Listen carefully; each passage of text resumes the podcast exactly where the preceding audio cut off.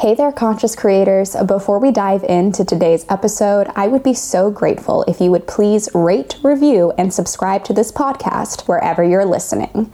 Your reviews help more people find this podcast so they can join in on the magic and begin their healing journey. Thank you so much for listening, showing up, and being a part of this amazing conscious collective.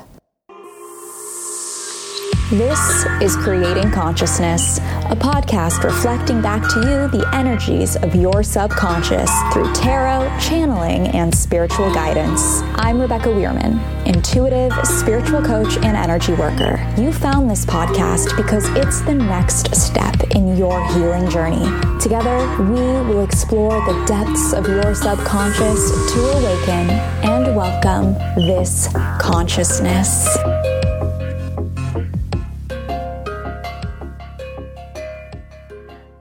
Hello, conscious creators. Welcome to Creating Consciousness. I'm your host, Rebecca Weirman. Late last night, I spoke with a few of you about the moments you took for yourselves underneath the stars, and I felt all your energies so strongly. It was so beautiful. Thank you for sharing and allowing me to see you completely. It was truly an honor.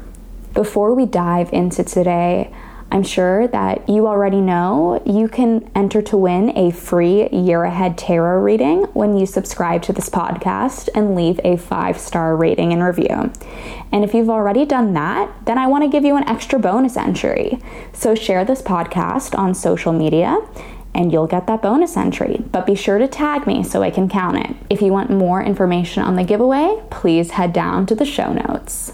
Today, I am feeling really drawn to begin the episode with a question that popped into my conscious awareness. And the question is What would you do to win? Just take a moment to reflect on this.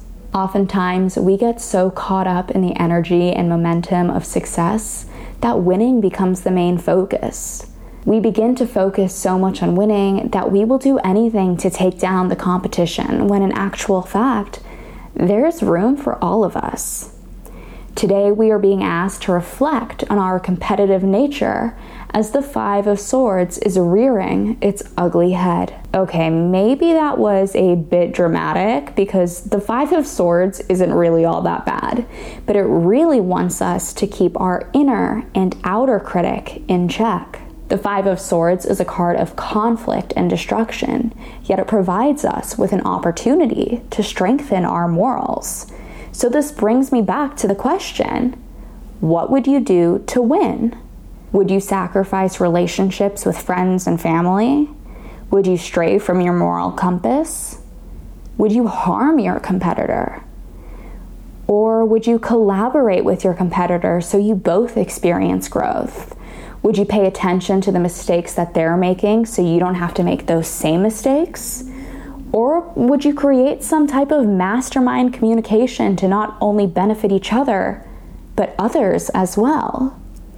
And I understand that this is a very anti capitalistic approach to the Five of Swords, but this also applies to your personal relationships. Are you open to growing with others? Or will you be constantly tearing others down just to make yourself feel better? When that outer critic is roaring, remember that your inner critic is hurting.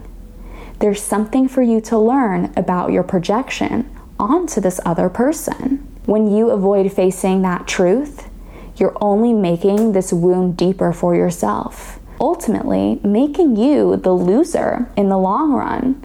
So, today, when you find yourself casting judgment onto other people or intentionally bringing others down, ask yourself, what do I have to learn from this? What part of myself do I still need to heal? Now, don't tell me that you don't judge others or intentionally bring others down, because you do. I do. All humans do, because we are all still healing. We all have room to grow.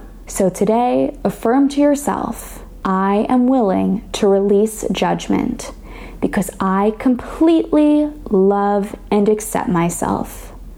Let's say it again, but together this time. I am willing to release judgment because I completely love and accept myself.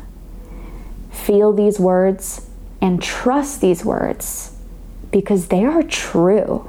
If you want to share how your experience is while completing today's exercise, feel free to text me at 480 955 2880 or make a post in the Creating Consciousness Mighty Network or feel free to DM me in the group as well. You can find my number and the Creating Consciousness Mighty Network sign up link in the show notes. Remember, you are loved, you are supported, and you are divinely guided. I'll be back tomorrow to check in and provide more divinely channeled wisdom from Spirit. Until then, conscious creators,